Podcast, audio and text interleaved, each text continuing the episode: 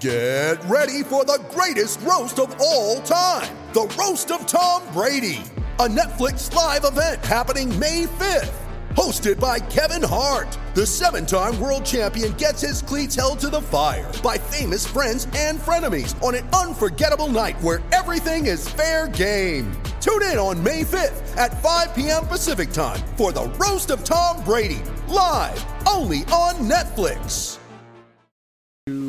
One. Another edition of the Let's Go Ricky Roll podcast with Ricky Romero, Josh Tolley, and Beto Duran. And let me apologize to you right now, people.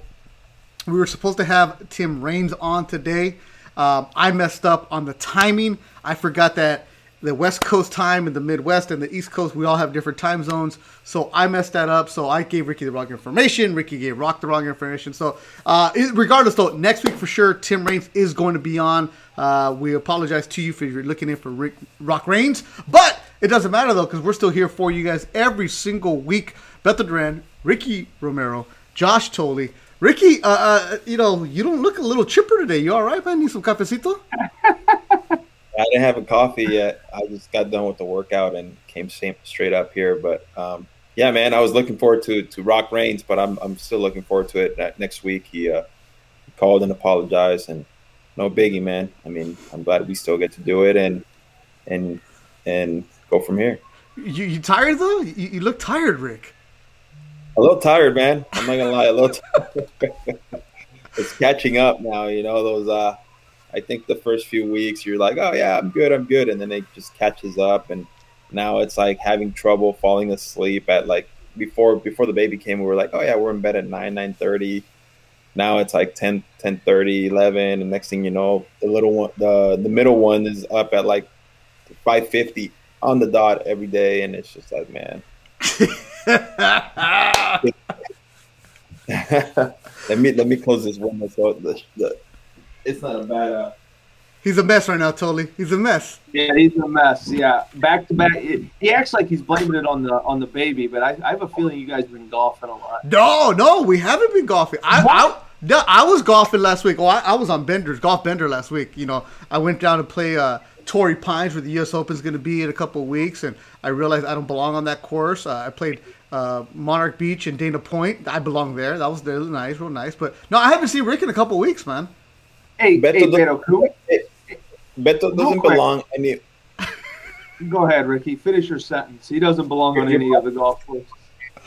If he keeps doing the shit that he keeps doing, like trying to be Happy Gilmore, like yeah, that was my next question. What is yeah. he doing? What? What am I doing? I'm having a good time, bro. Yeah, but it's, like you're, you're, I mean, come on, a good time. Yeah. I knew JT would agree with me. So what? You know how hard it is to run up and do it like Happy Gilmore? Yeah. So yeah. Yeah, it, it, I'm, I'm good. I'm good. I am talented. Right. I am All there. Right. I'm, I'm good. No, okay, any of that like pristine, know how to behave at a golf course stuff, I don't need that. I don't need that in my life. Now, when I do go to the country clubs, I do tuck my shirt in. I'm fine. I've gotten better. I actually bought golf shoes. I'm getting there. Oh, okay. That's yeah, ha- I, you're halfway home. I hope, I hope Torrey Pines uh, saw that video and they never allow him there ever again for doing stuff like that. First of all, Torrey. I, I saw a message right away. I was like, dude, how do you disrespect a course like that? Now, Go first, do it at nine hole course, all you want this, that Pico Rivera course where you you play, but U.S. Open, U.S. Open plays, you know, Torrey Pines. Uh, for the record, you can do you can do the Happy Gilmore at some dog track. But at Torrey Pines, what? Hey, that's who I am. I am a man of the people. I am doing what you the are. people would do. And, and for the hey, record, for the record, that T box. If you guys want to go on my Instagram, you'll see me doing it. Uh, that T box is at Torrey Pines. That's the T box that they're not going to use. That's the 610 yard one. So the one that they're going to use in a couple weeks is a T box uh, before that. So that's the one that's up there by the cliff, by the ocean. They don't even use that tee box. So we went up there. So I beat up a tee box that they're not going to use. I do have some respect. All right. Okay, I feel better. Yeah, yeah, some respect, not too much. Plus, they, they charge me ninety bucks for the cart girl, so I, I'm gonna do whatever the hell I want. It costs more for a round of drinks than it did to actually play the damn course. That's yeah, they're expensive. Cool. Hey, but you've been to a club in Vegas. I mean, How much is a drink there? I wouldn't Like know. I, I, I don't know. I got rich friends, so I don't know how much it costs. What's up, Razo? They always hang out with the people in charge with the credit card from the box. So when I work fights in Vegas, totally, I don't spend any money because I go and fight, hang out with the people who have the expensive card, the, the expense reports. Heck yeah, Yeah. let's go. Forget that. I ain't doing nothing. Yeah. What's up, Razo? Yeah. Hanging out. All right. Um, before now we get to before we get into what's going on in the show, Tolley. Last week we had a message after the great Tulowitzki interview that we had on the podcast. Go back and listen to it. And people really do believe that the urban legend that I'm saying that Tolley lives in the woods and he has no cell phone service, like people are starting to have this image of you really living like by candlelight in the woods, right? Now Uh, tell yeah. Ricky what you were doing today. What did you do all this before noon today? Well, so I chopped up a cherry tree today uh, with a chainsaw. My uh, I, I weed whacked for Catherine today around um, around her little flower garden, so I got that done. Um, I came here, do my podcast, and then I go back up the hill to the golf course, and then I'll uh, trim some ditches, uh, weed whacking with, for my buddy over there. And then and then we have a little league game tonight, and I have a catching lesson tonight. I'm not doing. I'm doing the catching lesson. I'm not getting lessons. Good, good thing Tulo's not here, or else he would be saying you are getting catching lessons. Man, eh, by the way, that was a really good podcast. I, I think uh, I, did, I, that was didn't, dynamite. I didn't think that was good. I think Tulo. I thought Tulo was going to be a little bit reserved, and he didn't know what he was himself into. But he clearly went back and listened to some episodes, and I think that's what made him comfortable. Yeah. And dude, I got a lot of messages and a lot of people saying like, dude, that like you got him to open up like nobody really ever has. And the fact that he told the story about how he retired and all that that nobody really knew, I thought that was pretty cool too. So I'm glad he was able to open up and and kind of just have fun with it. I, I that's what I told him. I was like, dude, we have a lot of fun. We just talk shop and and, there's nothing crazy because he was like, dude, what topics are we going to talk about? Like, don't ask me anything about now or like I don't know anything that's going on now and like it's not like that, and, and I think it came out really good.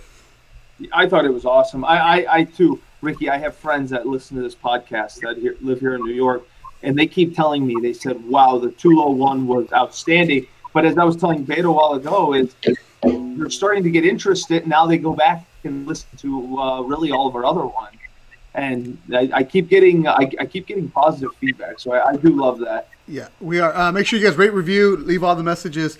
Uh, we do see them all also on the Let's Go Ricky Roll Instagram. Got this message from Ross Marney, our listener in Scotland, uh, an OG listener, and I sent him the stickers uh, uh, back last year.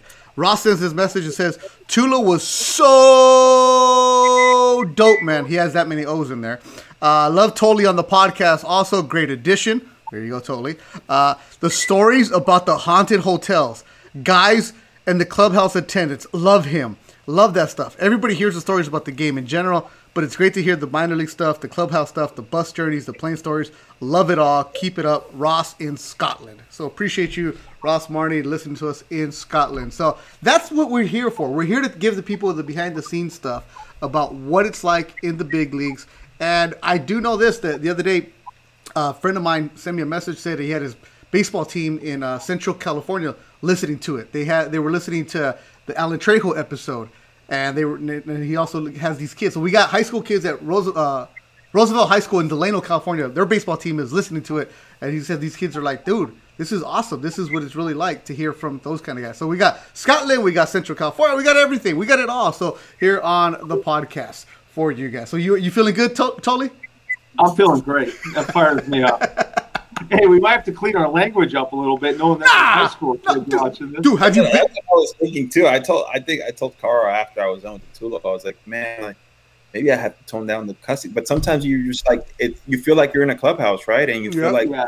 you know what we're going for, and and it just comes like I'm not. It's not like it's pre-planned or we're gonna. I'm, I plan on saying this many cuss words, but it's like it's it's shop, and and I feel like that makes the the the guests feel comfortable too because Tulo's dropping f bombs, and it's just like Yeah, it, it doesn't feel rigid. Well, that's what I said. I felt like I had like deja vu. I felt like I was sitting in the cold tub drinking a freaking um blue light after a baseball game with with the guys, four or five guys today. I said that's exactly what it felt like last week, and I love that about it.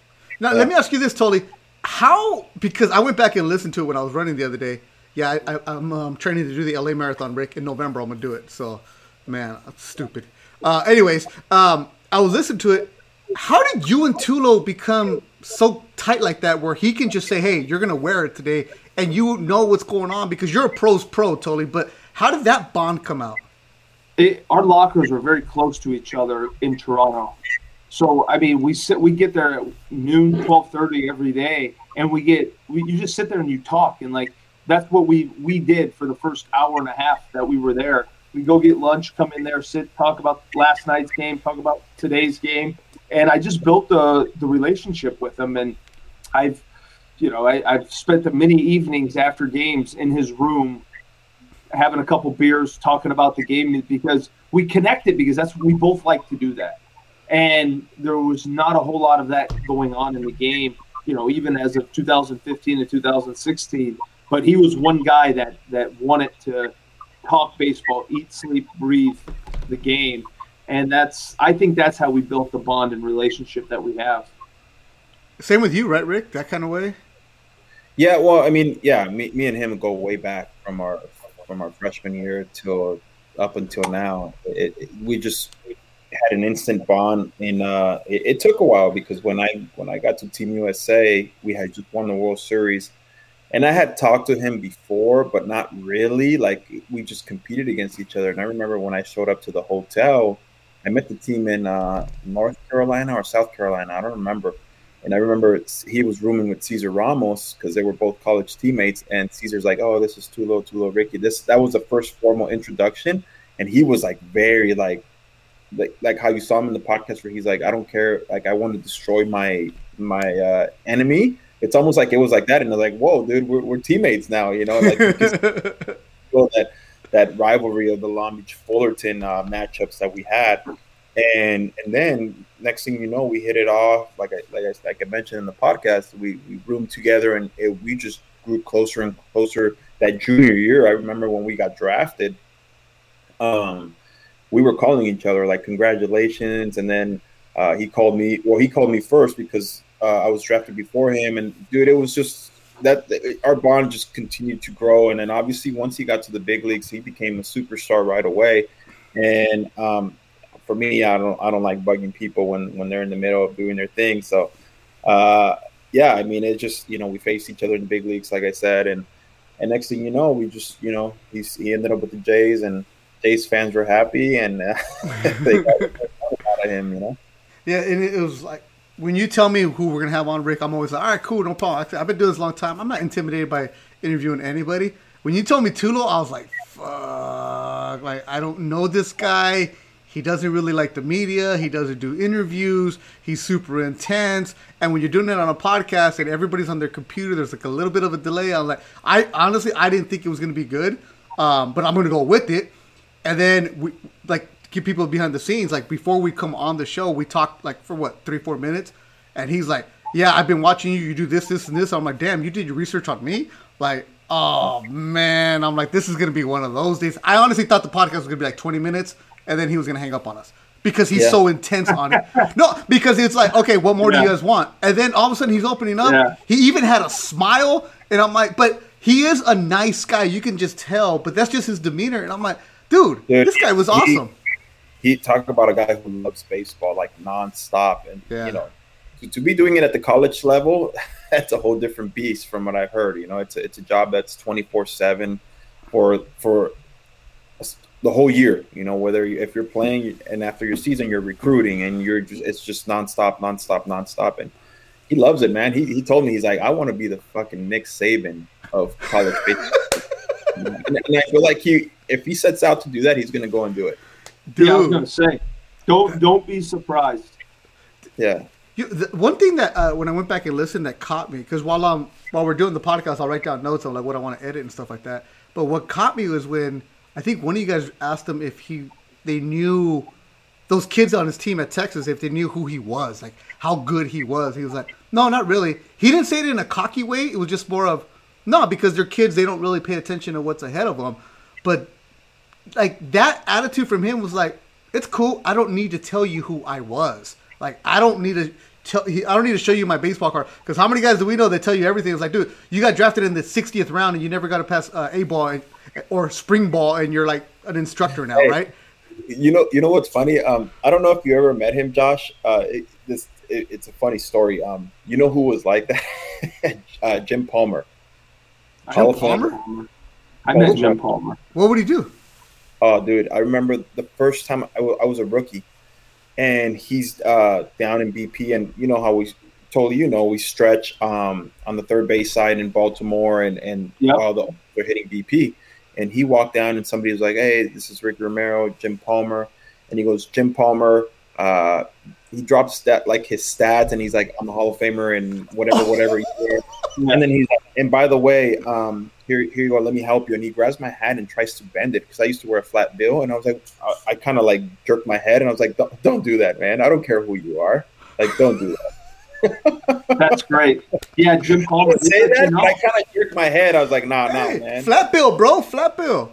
But yeah, he was like, I think annoyed that I that I had a flat bill, and he's like, "Let me help you with that." And he like tried to grab it and bend it, and I was like, and I kind of yanked my head. It's just funny, like it just brought that story came back right now that you said Tulo doesn't care about it. like Yeah. if you know him or his stats or what he did in the game. It's like he's just there for those kids. But yeah, I just remember that story. That was I, I've Yeah. heard I've heard that Palmer story too, where he tells people like, especially rookies, uh, Hall of Famer, Orioles, blah blah blah. oh, dude, yeah. But I'm he- like, uh, yeah, I've heard that. Well, he, yeah, Ricky's but he, right. I would do it too. Yeah, oh no, I'm Beto Duran, Emmy Award winner. What? Shoo. Well, he, he walks around. He walks around the batting cage while the visiting team's hitting, and it is it is funny. I mean, he's you could get Jim Palmer for a day. You might you you're gonna miss batting practice. hey, you know who I saw there hitting once? Uh, batting practice at he was this was in like 13. Uh, Deion Sanders, dude, he was freaking mashing at, at Camden that year that I that I, that I was there. It was my uh, yeah, it was in 13. That was I think it was my last series of the year. Last time I played in big leagues, but yeah, I mean, he was. I just remember that right. He was now. taking BP. He was like ten years Deion done. Yeah. Hey, you know what? Let me ask you this though. Um, all right, I'm gonna ask a dumb question here. Now, batting practice for the media, we're not allowed to go anywhere near the cage. We have to stay on the warning track, and you have to stay behind, and like or in the dugout area. Like you don't go anywhere near the cage. You just know, like, hey, don't go there. Even if you're called over there, because one time Manny Mota called me over, and I was like, ah, it was like felt like Field of Dreams, where it's like you don't want to go onto the grass area. I'm like, no, kind of no, but I walked over there, and then as soon as I got done with the conversation, I walked right back. But the old school guys, I saw Reggie Jackson do this a lot. They walk out there, and what are they telling you guys during batting practice? Because these older guys or advisors, they talk to everybody. What is going on? Well, there, Beto, you know where I used to hit the ball uh, when I played here down over uh, in right center field. That's, that's where I used to hit them. Is that what it is? Uh, some of it. I mean, some of it's good. Some of it's good if you can if you can get some like real baseball knowledge. But most of them, well, you know, tell a story about when they hit a home run in a certain ballpark or yeah, when I played, and that's fine. I love those stories. I, I soak them up. They never bother me. They bother a lot of guys, though. I do know that. Oh, Hey, You can you concur? it, it brings you to another story that Josh that Josh used, used to do in Buffalo. Our uh, our pitching coach was uh, Oh. Bob Stanley. you know who Bob Stanley is, right, Beto? mm-hmm. Yeah, yeah. Uh, Bob Stanley is pitcher for the Red Sox. He was on the mound when Big uh, dude. Big dude. Yeah. Bill Buckner uh, missed the ground ball. Yeah. So every time at the end of batting practice, he would be, Sully would be like, "Steamer, steamer, steamer! Hold up, hold up, one more!" And then they hit him a ground ball, and the ball would go under his glove, and he'd go, "Oh!" Wait, wait. We didn't. I thought we told this. I thought we told this story already. Did we tell No. the story? No, Oh, okay. Well, let me. If to all the listeners, if we told the story, I, I Who cares? I do- Tell it again.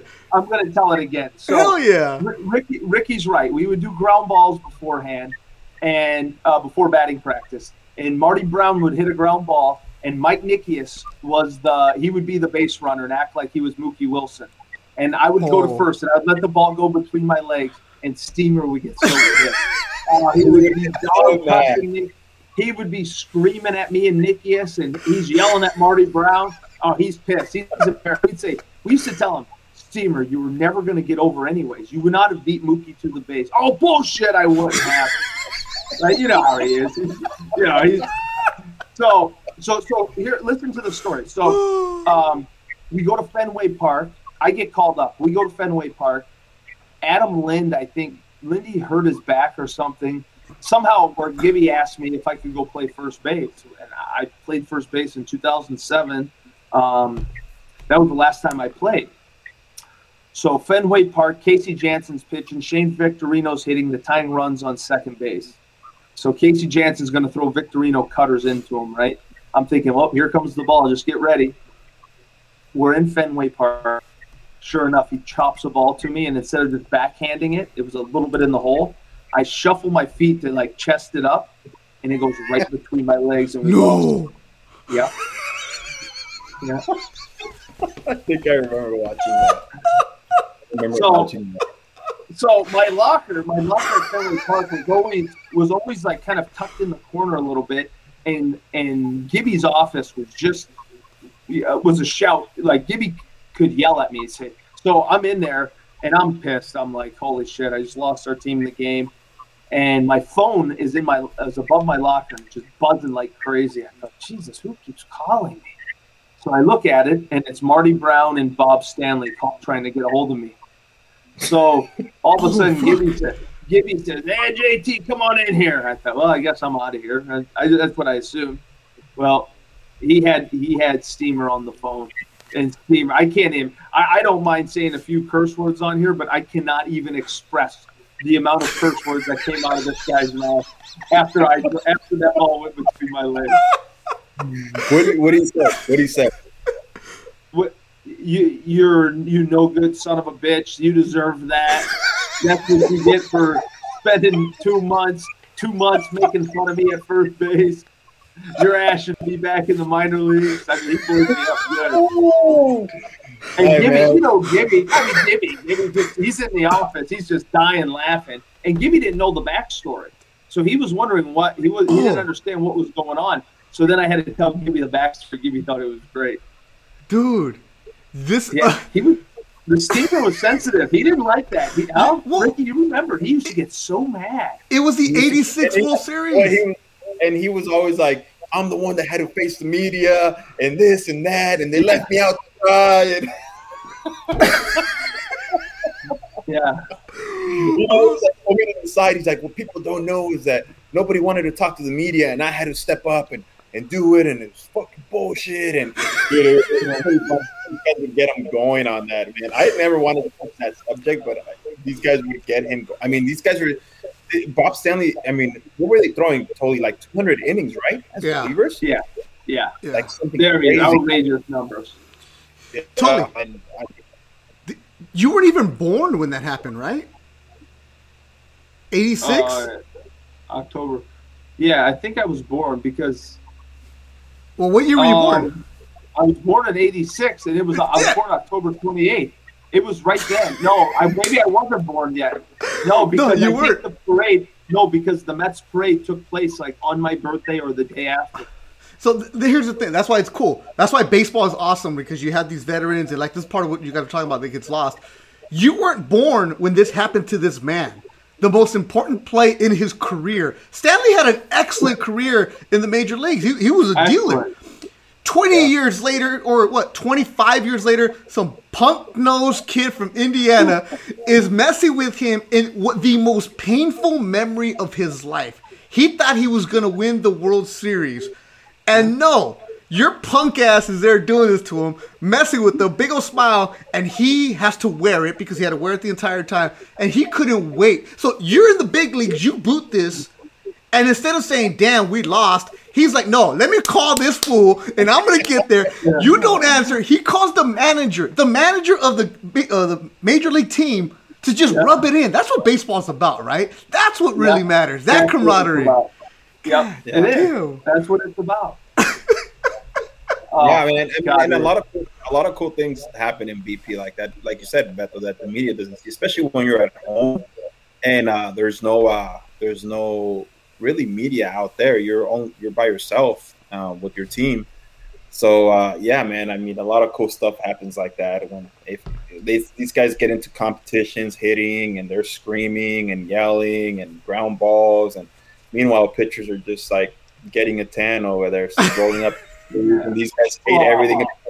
Uh, position players hate pitchers when like if, if we're shagging, we're in the way. If we're not shagging, go get the fucking ball. So it's always like that's true, Ricky. I gotta give it to you. We get so mad because pitchers used to shag, and now they don't shag. Now that they don't shag because they have to stay off their feet so they don't get too tired. Well, hey, Mariano okay. got hurt. Mariano got hurt shagging. Remember, he busted his knee. Yeah, uh, yeah but, but I used to love shagging. I freaking on the road, Yankee Stadium, Boston. All dude, I, I, was a power shagger. Like anywhere, anywhere, any stadium. I just, I just enjoyed it. I also obviously, make, I always make sure that I stayed out of the way. But there's sometimes where you get in the way and position players give you the eye. Like, what, what are you doing, dude? Like, I'm out here trying to get work. What are you doing? You know, and uh, and or or if I miss a pop up or something, the, the, hitting coach is all over me, and he's like, "And you want to play the outfield? You're fucking crazy. Get out of here, man. You stink." So it, it's just always like, yeah, we're we're in the way somehow, some way, and and these guys hate it. Yeah. But I don't know mm-hmm. now. Yeah, I mean, obviously now they're they don't shag, but when I was when we were shagging, yeah, man. Like if you get in the way, and if you get if you especially a ball in the gap and, and the guy's reading it and here comes a pitcher trying to make the play and try to be cool and, and you get in the way dude, it's it gets serious. Well, totally. You weren't here when we had uh, Cavan Biggio on, and Cavan told a story how he's at Wrigley Field and the ball smacks him in the face, and Sammy Sosa's picking him up and takes him into the uh, to the batting cage, and Jeff looks at him like, I mean, uh, his dad Craig looks at him like, well, you should have caught the ball. Like his face is all yeah. busted up, and Sammy Sosa bringing him in at the tunnel at Wrigley Field. Like, get out of the way, kid. Yeah, what are you doing? I, I, I mean, that's what I, I miss. I miss the ball, the ball busting and and that that is, I, I told Tulo that the other day. Actually, I said I yesterday or last week's episode made me miss the game because I miss those yeah. types of conversations and that kind of ball busting because you, you truly can't get it anywhere. Yeah, and, and in a good way, right? In a great way, yeah, absolutely. Y- y'all heard how Tulo blew me up, and I just wear it. I just take it. It's fun. and there's certain guys you can do that with too. Yeah, right. You got to know. You have to know your people. Yeah, you're not there's doing that. Guys, there's some guys that take it the wrong way or want to fight, um, or you know, or they don't talk to you anymore. You just got to be able to. Uh, you know, I kind of, I was always kind of just the one that Ricky, you know, Ricky, you're you're Switzerland, man. You get along with everybody. Everybody loves Ricky. You're super, nice. and that's a great quality in you. Me and Tolley, we're gonna go and go after people. Nah, totally, totally. I come in. I come in hot. I come in. He, hot. He come in, yeah, he come in hot. He he would take it. He would, yeah. yeah. But totally, at, at, the same time, they're just jealous of you because you get to play every five days. Yeah, once that's what they're just pissed off. That's what Tulo said. They're pissed because I would just dick around for four days and then play it one day and then dick around for four more days. hey, the best part was I, I should have asked Tulo this. The best part was the day I played though. I was like, stone cold, like headphones in. And I was doing it more as a joke because I used to make fun of starting pitchers that do that exact program. They goof off the, for four days, and then when it's their start date, you're not even allowed to talk to them. So I'd walk around and be like, "No, nobody can talk to me today. I'm playing." hey, Ricky, say that's not true, Ricky. Say that's yeah. not true. It's true. That's true. That's true. Yeah, yeah, yeah. yeah. I mean, I, I was the opposite. I, I, I never wanted to be like stone cold, like don't talk to me. I was yeah. It's just another day in the show. Let's go. You know, like I'm. I would lock it in. I would honestly. I would lock it in from when I'd walk into that training room and it was time to stretch, and put yeah. on my uni and walk out to the tunnel. That's when I would lock it in. But prior to that, man, I was I was shooting the shit with everyone, and I did, I just and I, it's funny because position players will come up and they're like, "Oh, you're pitching today. Sorry, sorry," and I'm like, "No, no, no, don't don't worry about it. Like, don't like I don't like what, what are you gonna do three hours before the game? Like, are you ready? That's too much energy to waste, in my opinion, as a pitcher. If you're uh, locking it in at four o'clock when the game's at seven o'clock, it's like yeah. pump the brakes. Like, there's a time and place when you can get going like that. like I told Ricky the story about where uh, Dwight Howard's first time with the Lakers and he's in the locker room eating chicken McNuggets and like bullshitting with the media. Like uh, hour and a half before the game, and Kobe walks by and just headphones on and looked at him like, like just looked at him, shook his head, and Dwight kept on laughing. Whoa, whoa, whoa. And I was like, oh, this isn't gonna work well. That was like the first month of the season. I was like, I think I even told you, Rick, I'm like, something ain't gonna work right. And sure enough, Yeah. Dwight's like, how are you guys doing? What apps do you have on your phone? Blah blah blah blah. And I'm like, Dwight, this isn't fucking Orlando, bro. This is the Lakers. Like, step it up a little bit, clean it up. And I'm like, ah, I shouldn't even be here, but Dwight's gonna talk to us. Okay, let's go. Because you guys know this. The moment one guy talks to the media in the clubhouse, everybody congregates around him, and it's like we have nothing, nowhere else to go. So Hey, no, that, brings me to this. It's a funny story too. I mean, we were in Buffalo too, and uh, and I remember uh, Ian- Josh will laugh at this story because I, as loose as he is, as as calm as he is, or as like you know funny as he is, uh, I was pitching, and I wasn't, you know, like I said, I was in Buffalo. I wasn't doing very well, but I was locked in this game, and uh, and Josh, all right, yeah, Josh had a little bit of trouble catching, and Mike Nickeas came up to him and was like, "Josh, like this is what you got to do to handle." And dude, he was like, "Not now, Mike, not now! I can't fucking catch the ball, not now!" And I was like, "Whoa!" Like, outside of Josh, yeah, I, yeah. I couldn't so catch a baseball. I couldn't block it. I couldn't catch it. The thing was, it was the the movement on the pitches were just all like the moves were so big, and I I just couldn't catch the ball. And I must have how many I missed, Ricky? Probably three or four in a row. And then I Yeah, came I in and Nick, I don't, and it was one of those rare games that I had that were good in Buff that was good in Buffalo, and, and Josh was having trouble catching it, and I was like, "Dude, don't worry, man, don't worry, like, don't worry, like, don't worry." Josh, I, it brings me to this: Did you ever have a game like that in the big leagues where you were like, "Oh my god," like, Well, I I, mean- caught R. I caught Yeah. RA, so uh, I had a lot of those games where, I mean, I remember in Houston. I remember in Houston very well. I was like lost. It was like nine nine pitches in a row. I was just batting down, and I maybe I've told this story as well. But it, it, Joe West was the guy that was behind the plate, and he called time, came in front, and goes, "God damn, you gonna catch any of these today?" like that. And that was kind of the icebreaker for Joe. But it was one of those games where I wasn't sure if I could ever even do it. I was changing stances. I was on one knee. I was on two knees. I was like halfway standing up. I just couldn't catch it. And I believe me, I've had more of those days than But not. but that was a knuckleballer, right? So that's Yeah. different world. With What a about- conventional guy, not with a conventional guy, really. I mean, Ricky's stuff that day was just all—I mean, it was it was moving so much. You would think it would be in one spot, and it would just take off and boom, sink down hard. Oh, it just nicked my glove right at the bottom of the zone. and him and him and Mike Nickeas are like were are our best of friends, and, and you know he was trying to help him out, and Josh wasn't having it. He patted me on the back. He says, "It's okay, man. It's okay." I lost it. I lost and totally, I understand your frustration with Ricky because uh, when Ricky was uh, almost making that comeback, his throwing partner was me. So, so, so he would throw from about ninety feet and just all of a sudden cut, cut. And I mean, I can Yeah. catch, but I'm like, I'm not used to this. So, yeah, You get hurt. You get hurt. no, not me, bro. stuff would move- No, please. Yeah. There there was a fence behind me. I moved. I would move. We, we would literally play on a track, and there was like the, the plastic, the, the fencing around it.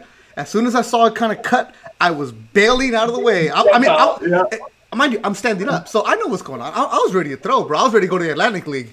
I'm, the noodle was feeling good for me. Get you, get you a job there if you want one. We're ready to go. Oh, where you at? Oh, Ricky, there you go. All right, hold on. Did I freeze? No, we're good. All right. Uh, okay, so this brings me up to what I actually want to talk about. See, this is why, even if we don't have a guest, we're still good because the stories are so freaking good. Marco Favela has a good question for you, our uh, graphic designer. How hard is it to work with multiple pitchers? How much do you connect with them? Uh, I Marco, I have I have um, one thing I, I felt I took pride in was spending time with the starters and the relievers. Right, the luxury I had being a backup catcher was I could be out in the bullpen during the game and catch and get to know them on a personal level. Uh, so from that perspective, I had a great relationship with most of them. There was always one or two guys on the staff that uh, always gave you fits, but that was uh, that's just kind of how it goes over the course of the season. Now, I will say this: one of the hardest things to do doing what I did, catching a knuckleball, was when, let's say RA goes six innings, and then all of a sudden they bring Aaron Sanchez out of the bullpen who's throwing 100. Oh fuck! That was always the hardest. Yeah, was- that was the hardest. and it was sinking too. Power sinkers. That was a guy, Ricky. I've had days with with Sanchi where I felt like that. It's like holy shit, I can't even catch the ball because it's just sinking and running so hard, and it, it just it takes off and it's it's heavy, it's hard. That That's that's that, right. That's right. I mean, it's it's not like RA was throwing complete games, so it had to have been you're catching a Fuck.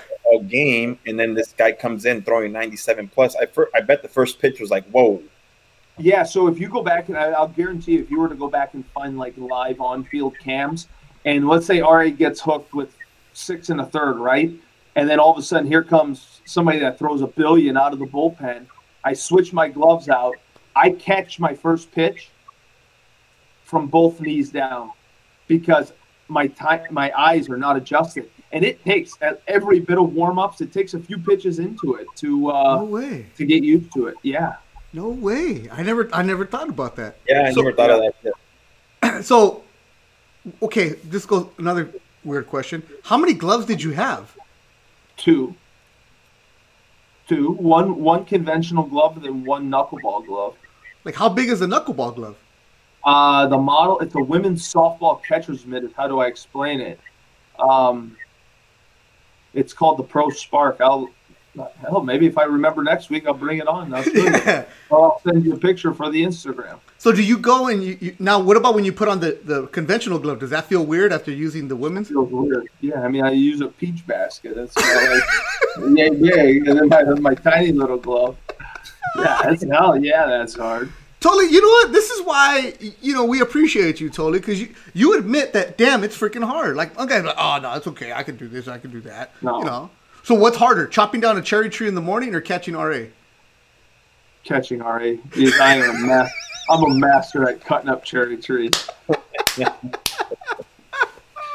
And R, and, and people don't know RA was a perfectionist too, man. Like he wanted his shit clean behind the plate. Like he didn't want pass balls. He, he- like I, I mean, I watched him throw a few bullpens in in 2013 uh, or 14, and you could just tell he was like he knew how to make a knuckleball move, which was even more impressive. He knew what he wanted to do with the knuckleball. Like he would have totally set up in away. I'm gonna do this with this one. I'm gonna do that with that one. And I'm like, Really?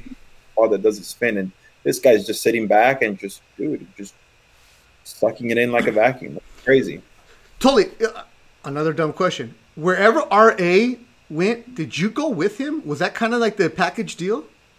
Yeah, I mean, we, it, it only happened once in our career. We got traded. We got traded from the Mets to the Blue Jays, and I think that was part of the deal to, to do that. Um, that he they wanted somebody that had experience in the event that JP couldn't do it or whoever was coming couldn't couldn't catch him. So that that was kind of how it worked.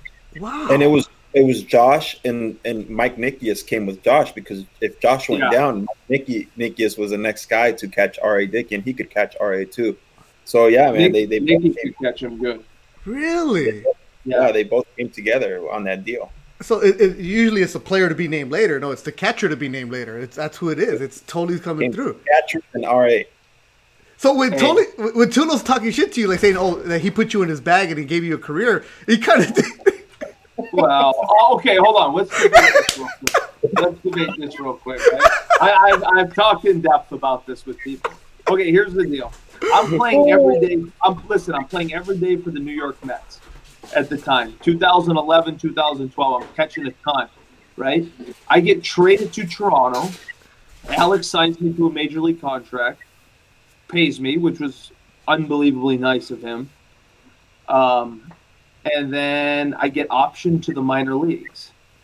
At that moment, I then became like a specialty catcher. So maybe if I didn't get traded, I would still be catching for the New York Mets. What do you think? um.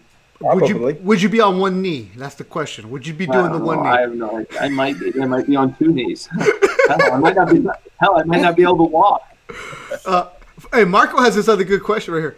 How does R.A. Dickey ask you to be his catcher? Like, hey, want to be my catcher forever? Yeah, how'd you come about being a knuckleball Let me catcher? tell you, that's not how that went. uh, Totally, you're the best. Okay. You're the best, right, totally. here's how it went. 2010, I I got called in the office at spring training. Terry Collins, Terry Collins, skipper, I think. No, Jeez. Terry Collins wasn't the skipper. Jerry Manuel, Jerry Manuel might have been. 2010 Mets. Okay, I'll, I'll figure. Anyways, go with the story. Okay, I'll get you. Yeah, regardless, regardless, the skipper called me in. Um, no, it definitely wasn't Terry. It had to be Jerry. So I get called into the office. They said, "Hey, we just signed this knuckleball catcher. You're going to go to AAA to start the season." They told me this in spring training. They said, "Unless somebody gets hurt, then you'll probably be the guy." So they said, "We signed this knuckleball guy. Why don't you run around, learn how to catch him, just so you don't have an off day in AAA, and then you get to learn how to catch a knuckleball." So I did that. I took that advice. I, I followed RA every single day in spring training, and I just played catch with him. I caught all of his bullpens. I kind of hogged it a little bit, right? And it, it, it worked out. It worked out as to I was fortunate enough to to learn how to catch him. And then in 2010, RA got called up to the big leagues, which then in turn put me in the put me back in the big league. So you know, it's six to one, half a dozen of the other. But I feel, I, I do feel as if, um, so Marco, that's how that came about. But I do feel as if, like, I you often wonder if I wasn't a specialty catcher, Yeah. would I have been an everyday catcher? You don't know. I mean, nobody knows that. I do it just to butt balls, but I, I think it's uh, it's kind of it's, it's funny. You, it would have been you and Yadi competing right now. Jesus, most games, most games caught in the history of baseball. And, uh, But that, that kind of says a lot about who you were as a player too, totally. Where it's like, hey, whatever you tell me to do, coach, I'm gonna go and do it because you want to go and figure things out. And I'm looking at the 2010 Mets roster, and it was Jerry Manuel. Um, yeah. Rod Barajas was 34 years old, Rodrigo. right? Uh, Henry Blanco, ooh, 38 Hank years White. old. Hank Yeah, White, you're not messing with Hank White. He's 38 years old. They're not gonna go and chase after it. 23 year old Josh Tolley is gonna do what you got to do to stay on the team, right? Oh, you betcha. Uh, Henry Blanco came to Toronto too the, the year in 13, right, Josh? Yeah. He was in spring training, Yeah. and dude, it was funny because Josh would always bust his balls.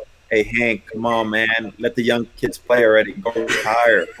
Yeah. You're, you're you're taking up a roster spot. Look at these young kids. We want to play too. We want to play in the big leagues. It's time for you to go, man.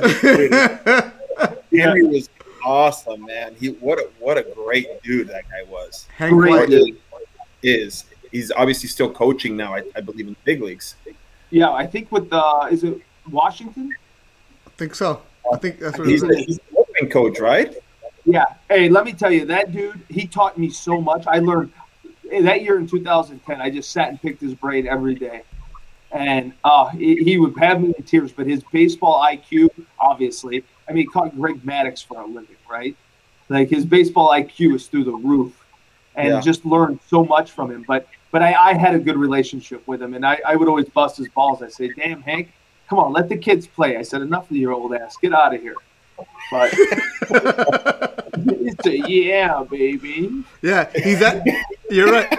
Chamo, man, Chamo, Venezuelan. Uh, he's actually currently the Nationals bullpen coach right now.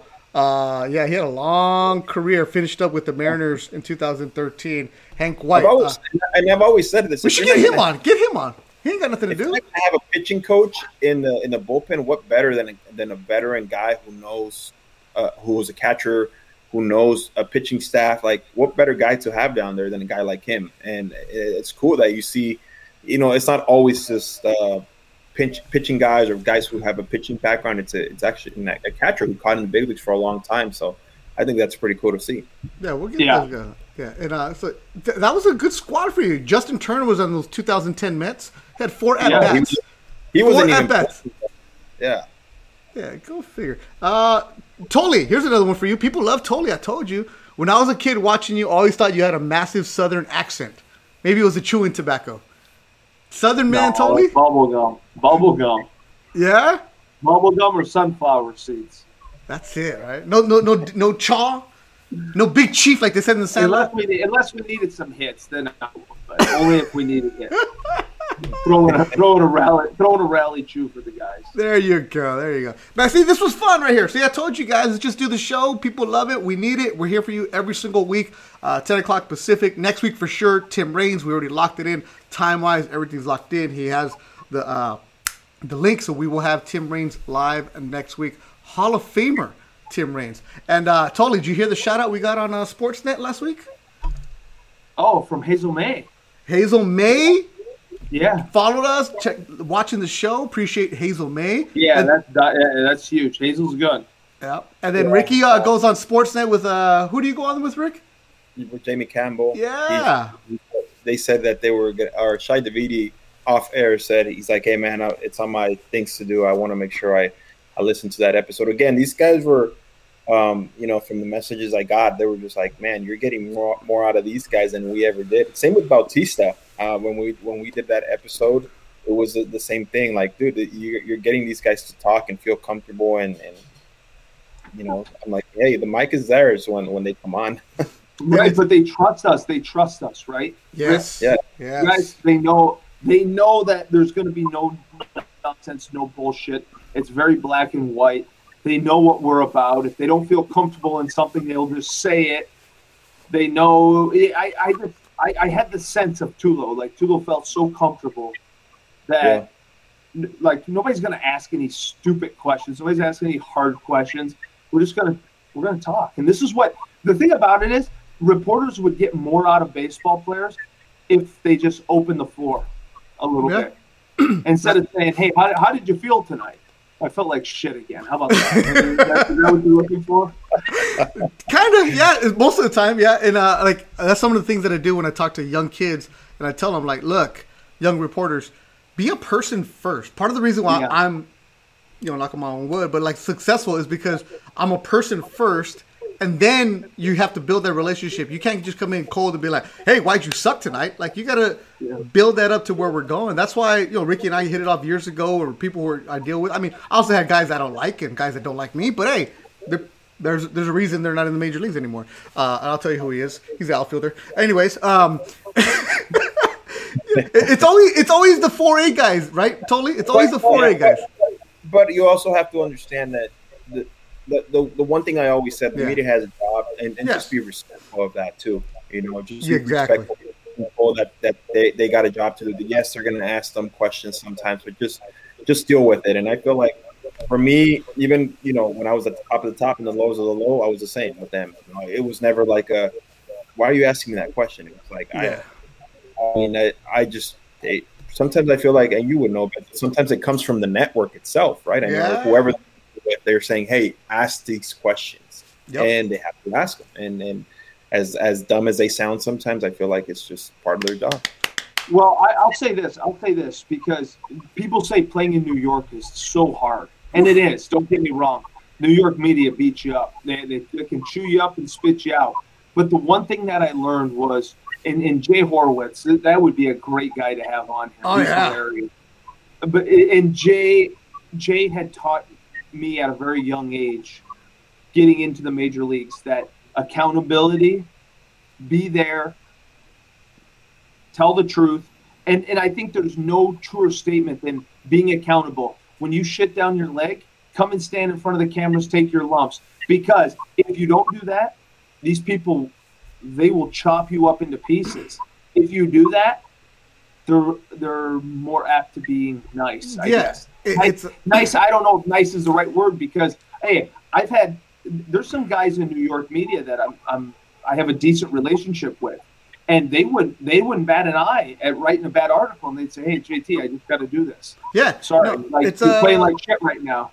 yeah. what do you want me to do?" the New York media is different because there's so many different outlets. So there's so many people inside the clubhouse. And JT, you might have had like 10 reporters at your locker, but there might have been 15, 20 at a Yankees game. It's just so different. Same thing with the Dodgers. You'll have 10 people at one game in Anaheim. Pujols will be there. There'll be one person, and that's usually the TV network. It's just different markets, different. At the end of the day, if you mess up, just stand there, wear it, and move on, and then we forget all about it it. goes away tomorrow. It goes away tomorrow. It goes away. It, it does. It it really does. And, and and when you're struggling, it it like JT said, those guys say, "Hey, man, like I sorry, like I, I just I gotta do it, you know. And it's like, dude, I mean, you, You it a can't job. be all the time. It can't be like, Oh, oh yeah, he, uh, you know, he battled, he gave up ten runs in two innings, but he. No, no, No, no, man, I yeah, did it's- battle. I did battle. I sucked. yeah, Yeah, no, so- that's right. and, and, but you guys also respect somebody who'd rather tell the truth all the time, and as long as you're there, I I also learned that also early because while I was working sports talk radio, I, I told early, hey, if you're gonna rip somebody, you better show up the next day and stand in that locker or that clubhouse and be like, look, yeah, I said it, I'm here, like I'm not hiding from you, like you know, you know why, and, and you know, you know why it's cool too because these media guys, when when they're talking to you off the record, it, it becomes a, a me to you Yeah. relationship. You're like, okay, like this, it, it's cool. I, I dig this, you know, and I understand the, the business when he has to turn it turn it on and be like, okay, this is the questions I gotta ask. But then there's the guys that are like, you know, try to try to like just it, it, it it's all for show. I feel like Yeah. and kind of see that and, Yeah. and feel that, but. Those guys usually don't last too long. Um, But for the but for the most part, I feel like in Toronto, I had a good relationship with almost everyone, and, and I think that's part of the reason why I've been able to come back and, and have a good relationship with them. Yeah, that's why you're getting better at TV. Totally going to be a TV guy pretty soon. I'm going to get you guys going. Totally. This is your 11th podcast episode with us. Uh, make sure you guys go back and listen.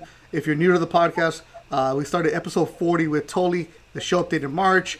Uh, we've had talk about his Venezuela experiences, ghosts.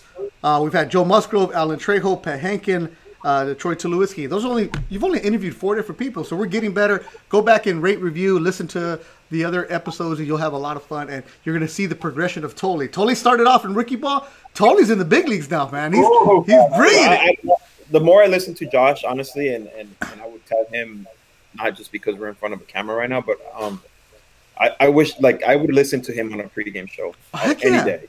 Just Heck because he, he the, the way he understands the game, the way he talks about it, the, the looseness of it, he relates to players, but he can also be a pro at it. Yeah. Um, when it when it comes to talking, hitting, catching, and when when we met, I, I say it again when we met when I mentioned him coming on the podcast with us, I was like, what better guy that's seen Yeah. has a relationship with pitchers and also has a you know relationship with position players and on the offensive side, but.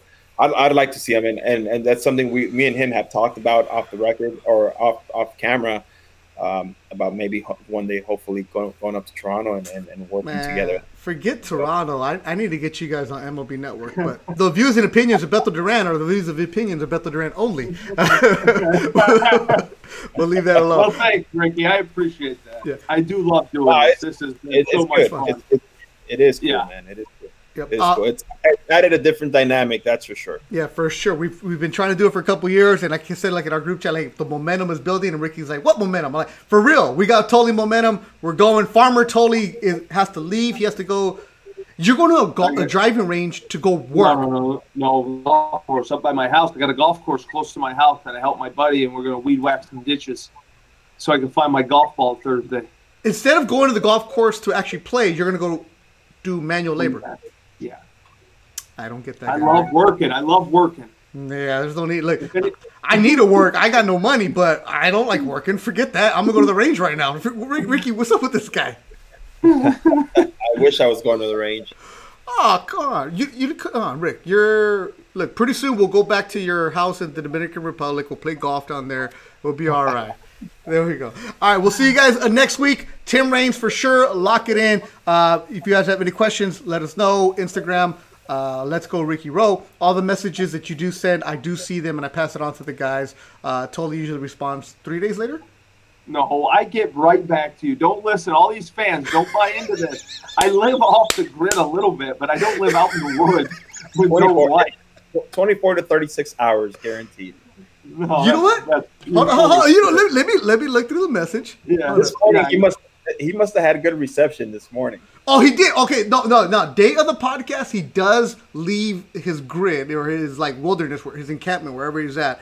But usually it takes a couple of days. And I know your wife is listening to this, and she's not in her head. She knows what's going on. Let's see. That's right. Uh, yesterday I, I texted. He responded back immediately yesterday. Yeah. See. Uh huh. Okay. Well, after the after the Tulo after the Tulo episode, uh, you you you texted him, and then I texted him, and then we didn't hear anything. yeah, you're right. Two days later after that one. I said dynamite. I said that was dynamite. Great word. What do you guys want me to keep? Just keep writing to you guys? I ain't got that kind of time. Right. Tulo, uh, Tulo Yeah, you- episode was last week. Totally, yeah, it was. totally, you're the best, All right. Ricky. Uh, I'll talk to you job, soon. guys. We'll see you guys right. another edition. We'll see you guys next week. Thanks for listening. Let's go, Ricky Road.